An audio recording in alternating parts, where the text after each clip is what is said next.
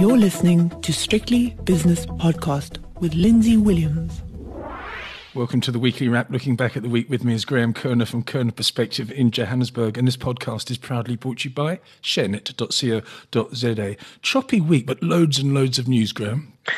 Yeah, um, I think Lindsay, on on on, on balance, we, we've uh, we've got the result season behind us. Very very mixed bag. Um, and uh, yeah, I think your your um, sort of intro around the the, the rating uh, review, and I think markets probably resigning to themselves to the fact that uh, we've we've probably you know been given a, a, free pass once too often by Moody's, and I think they will probably put us on a negative watch in spite of some progress at some of the the state-owned enterprises. I think that's sort of dominating a lot of people's thinking. Um, yeah, but it's just a very anxious time for the world, I think, um, and particularly South Africa. Um, business confidence remains very, very subdued. Um, you know, anything exposed to the consumer remains under quite a lot of pressure. And I think it's still a case of a lot of people saying, okay, well, we only have to wait until the 8th of May uh, for an answers to, to whether South Africa is going sort of left or right at this fork in the road. I think everybody now is saying we've only got uh, roughly five weeks um, until the uh, the national elections, and uh, then we'll know whether we're going left or right um, as a country. Okay, um, let's have a look at. Well, let's not look forward to the election. We'll do that in subsequent weeks. But let's have a look at some of the things that have happened this week we've had, and indeed the month and the quarter, we've had a really good quarter and month for commodity stocks, and you can go through a couple of the mm. numbers if you want to. Came to a bit of a halt yesterday in quite dramatic fashion, and I hope that's not the start of something, but it tends to, you tend to get a shot across the bows when a trend is changing. I really hope that's not the case. On the economic front, we've had the Reserve Bank's unchanged stance on the repo rate. We've also had a lot of yeah. chatter internationally about the inverted yield curve in the States. We can talk about that. Yeah. We can briefly touch on Brexit and we'll get, get confused and annoyed, both of us. Leading, leading economic indicator came out from South Africa, not good at all. Naspers going to Euronext in Amsterdam with its internet offering. Yeah. A few other things. Capitec was a big story on the results side as results come to an end. Results season comes to an end, that is. So where yeah. do you want to start? Let's yeah. start with commodities. Everyone loves a good commodity run. Well, I think um, Lindsay, what you're alluding to is the uh, the fairly significant decline in um, in the platinum stocks. Um, uh, yesterday um, being being Thursday, and of course palladium under a fair amount of pressure, and some of the technicians saying, you know, this is quite significant, and I think that. In part, being brought on by concerns around uh, what you were also asking for us to chat about, you know, what is an inverted yield curve on the short end of the curve in America telling us? And I think people starting to get a little bit anxious about um, about things like platinum and palladium if we are going to see um, a lower growth scenario. So, um, yeah, platinum stocks have been um, have been quite choppy. I mean, they still have had a, a phenomenal run. I mean, you've got to see it in context. If you yes. look at Amplats, it's up uh, over 100% on a one year view. But if you look over the last month, uh, giving back a little over 5%. But uh, you know the, the the diversifiers being Anglo's, uh, Billiton, and, and Glencore far less volatile. Anglo American, for example, uh, on a one month view, still up roughly 3%, and on a one year view, a similar sort of, uh, not a similar sort of number, over 40%. Uh, Glencore themselves, um, up 6% and, uh, and, and about 2% on a one year view. Billiton's also been quite strong. And more recently, we've seen, for example, Sasol recovering. So I think I think those that are, are, are, quite big in iron ore and copper are still benefiting from from uh, commodity prices being higher, particularly the iron ore producers, courtesy of that Vale accident. Um, and you've seen Kumba, for example, also perform strongly.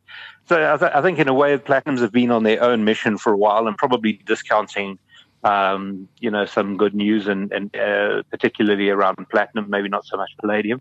And I wouldn't be reading too much into uh, the price action of the platinum stocks a precursor for what we think may happen in, in the diversified miners. I think, uh, you know, iron ore, coal, copper, um, diamonds have all got very different drivers to, to platinum. So I'm not too anxious about that. But I think importantly that, that yield curve inversion, a lot of people sort of panicked about it. Others sort of poo-pooed it and said, well, it's not really telling us anything profound. But I, I do think it's significant that, uh, that uh, the 10 year has, has fallen as sharply as it has. I think it is telling us that, that the market, and maybe that's why, why Powell um, and his friends decided to hold off on, on rate hikes and sort of started taking an even more overt, let's watch the data kind of stance. I think the market's saying, well, what do they know that we don't know? And I think added to that, this. Um, fall in bond yields and the inversion of the of the 10 year over the two I think has uh, has got people a little bit concerned about the economic growth prospects for for the US maybe looking a year or two out Yes, if you really need a good explanation on what happened or what is happening with the yield curve, its recent history and where it is at the moment, you can go to the asset class on strictlybusinesspodcast.com and listen to Michael Power from Investec Asset Management about that. He's an investment strategist there and knows a bit about it, certainly more than I do and more than most people do. So have a listen to that. Okay, so we've done that. I didn't like what happened yesterday, Graeme, on the commodity prices with just a, a, a slight amount of US dollar strength versus the euro. Uh, suddenly saw gold tumble. It was 13.25 a week ago. It's now 12.85. That's quite a big move. Palladium lost almost $300 an ounce in the last week, which is an enormous mm. fall. Platinum not doing so badly, but palladium's been the frothy one and ETFs have been doing well. I just don't want it to end because we deserve more than 16 Rand to to 60 Rand on Impala and even more on Anglo Platinum because they've been, certainly Impala, in the doldrums for a couple of years now could we be seeing something because of the perceived economic slowdown worldwide that these industrial metals, and that's what they are, their runs are coming to an end? I think there's also, um, if, if you remember where a lot of PGM demand is, it's ultimately in the auto cat industry. Yes. Um, and you've seen quite a few of the, uh, the, the, the uh, bigger car producers around the world commit more and more resources, more joint ventures to electric cars. So I think there may also be a little bit of angst around uh, you know what is what is demand going to look like in a world where suddenly you know the electric car is not sort of lunatic fringe thing but it, where it becomes quite mainstream and maybe one in ten cars is, is suddenly an electric vehicle? I think that might be what, what's what's making the market a little bit anxious there. But i think you your analysis was exactly right. The palladium market has been been very very strong for some time with one or two other um, PGMs as well, whereas platinum, of course, has been relatively uh, poor. So I think, no, I'm not reading a hell of a lot into it, but I think it is the, the uniqueness around uh, the PGMs and where the demand actually really comes from that's causing some uh, some volatility there.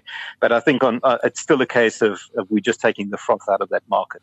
Maybe it harks back to what happened a few days ago with German industrial production figures coming out, factory production figures coming out, which was a shocker to the downside.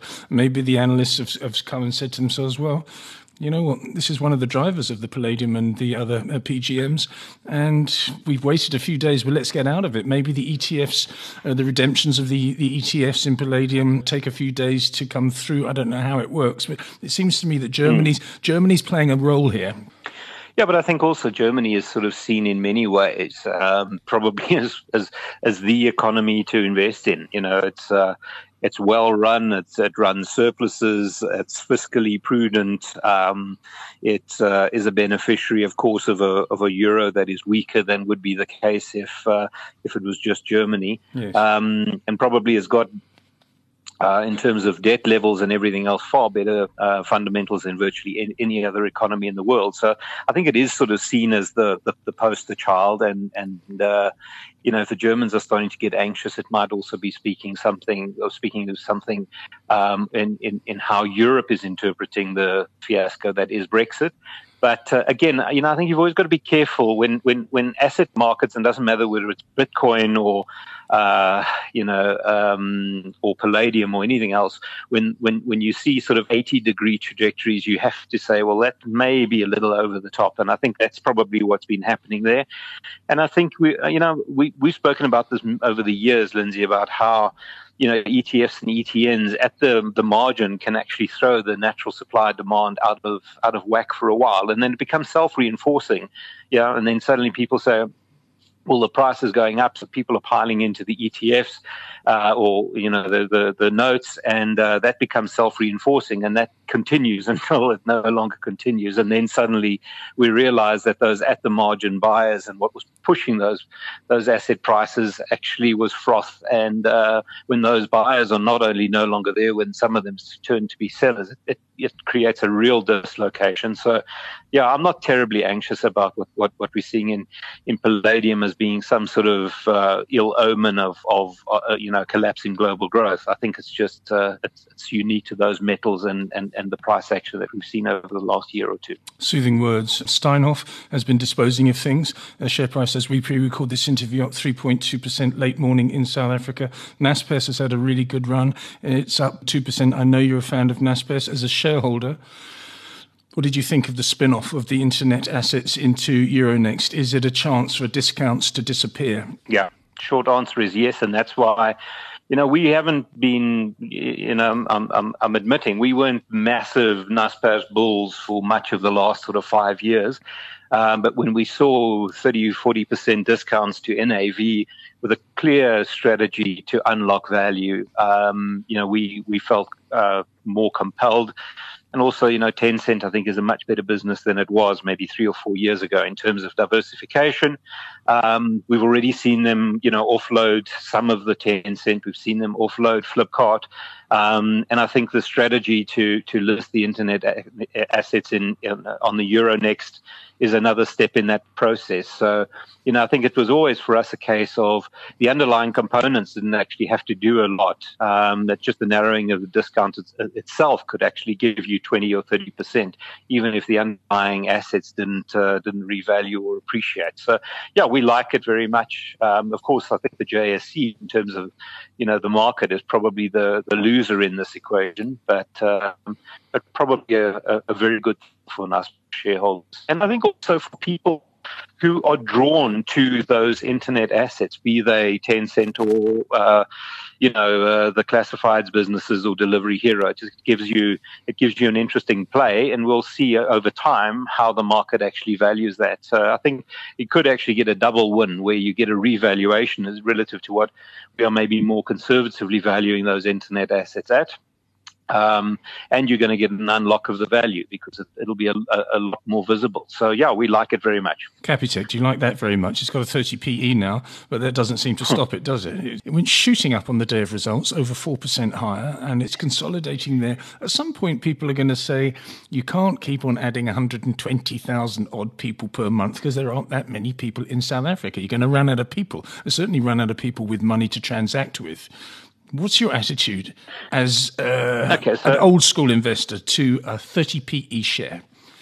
Well, I think there, there, are two angles to this. The first one is the valuation looks daft, quite frankly, because, uh, you know, uh, 33 PEs are fine when you're growing your profits at 40% because, or 50%, because then, you know, the 33 becomes a, a much more manageable 16 or 18, not too far in the future.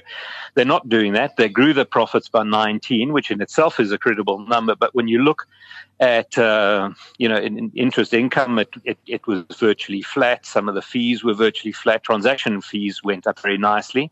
Um, yeah, and the cost to income ratio is going the wrong way. So I can see a world, regardless of, of increased competition, where um, the cost to income ratio is going to continue to rise.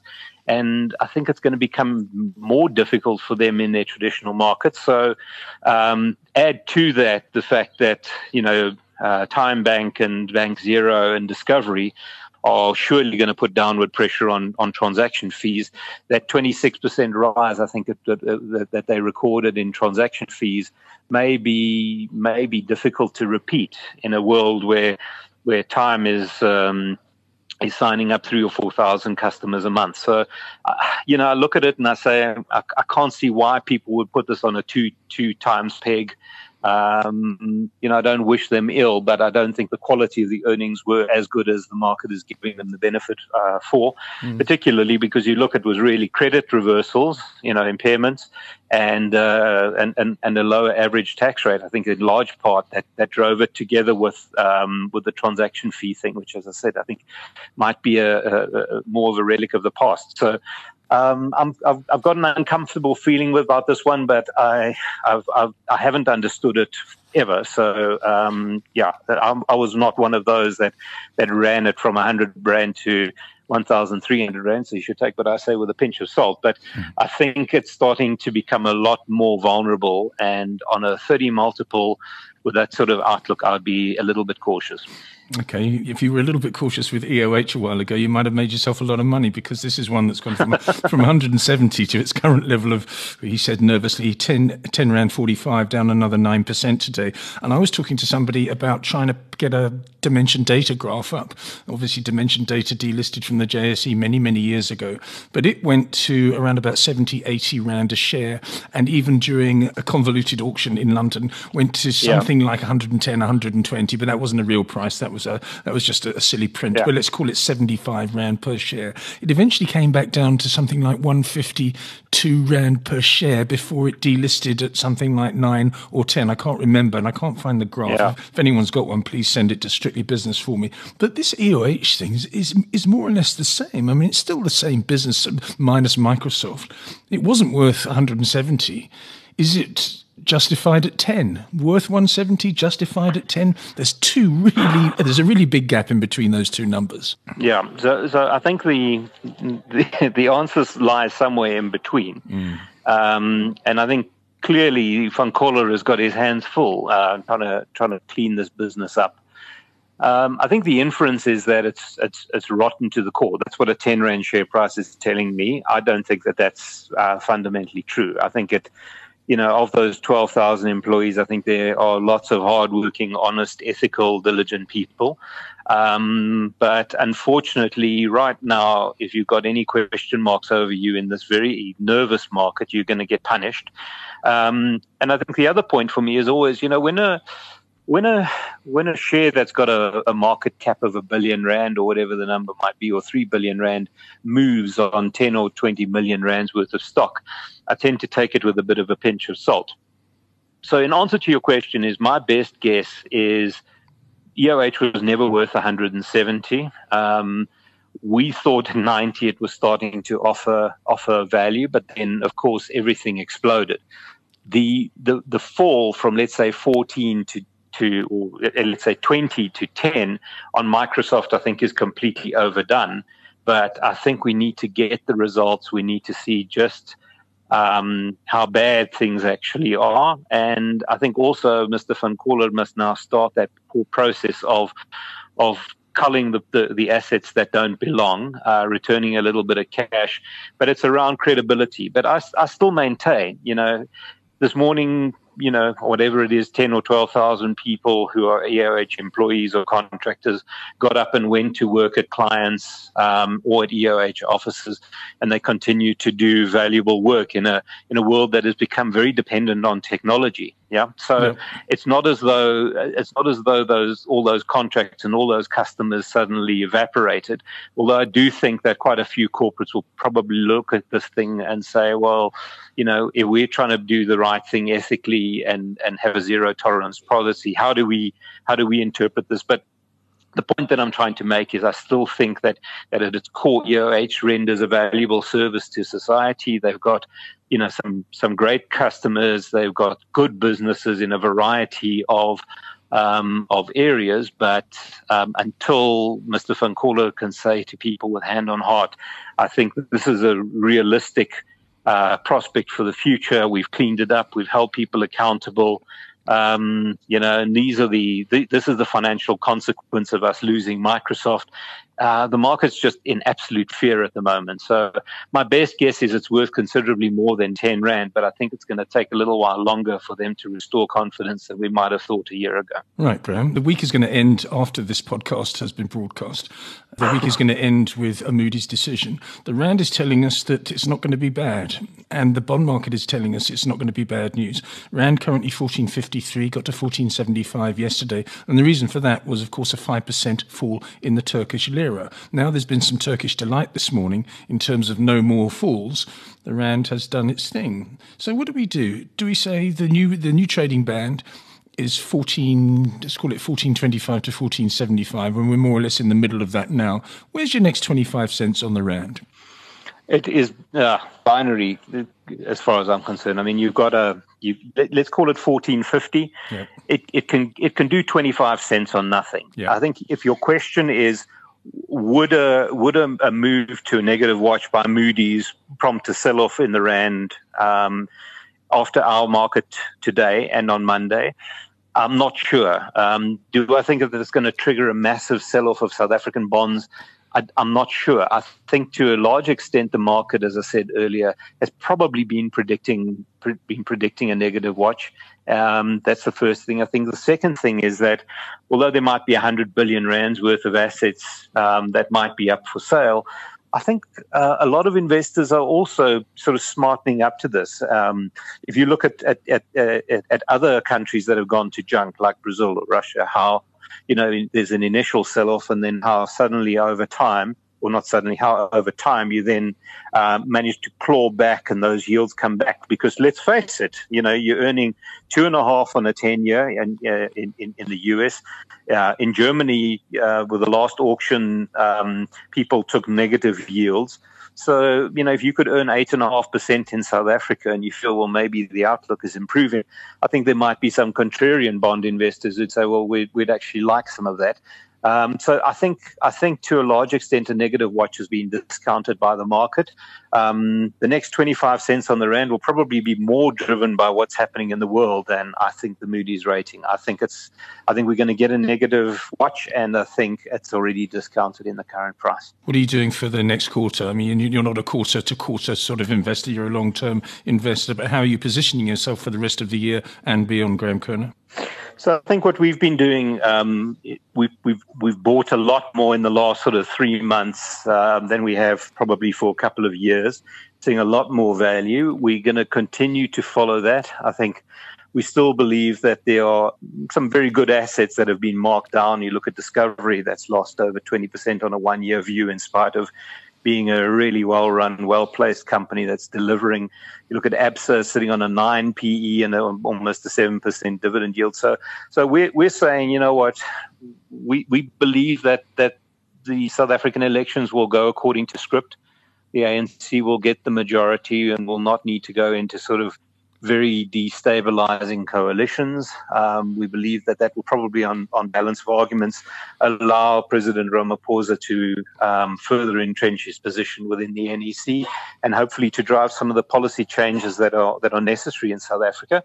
Um, that could be a far more enabling environment than we've seen for many years. Um, and we do believe there's fair, a fair amount of pent up energy. So, ironically, we're using this negativity, um, particularly in small caps, but on anything where people are unsure um, on how to sort of value it, we're using that as an opportunity to add those portfolio, add, add those to portfolios that have been very, very heavily inv- uh, um, invested in cash for the last two or three years. So, we actually are upweighting quite quickly, and we uh, I think we'll continue to do that as we see the markets come off. Graeme Korner, thanks very much for your insight. That was Graeme Korner from Korner Perspective, and that was the weekly wrap. That podcast was proudly brought to you in association with ShareNet.co.za.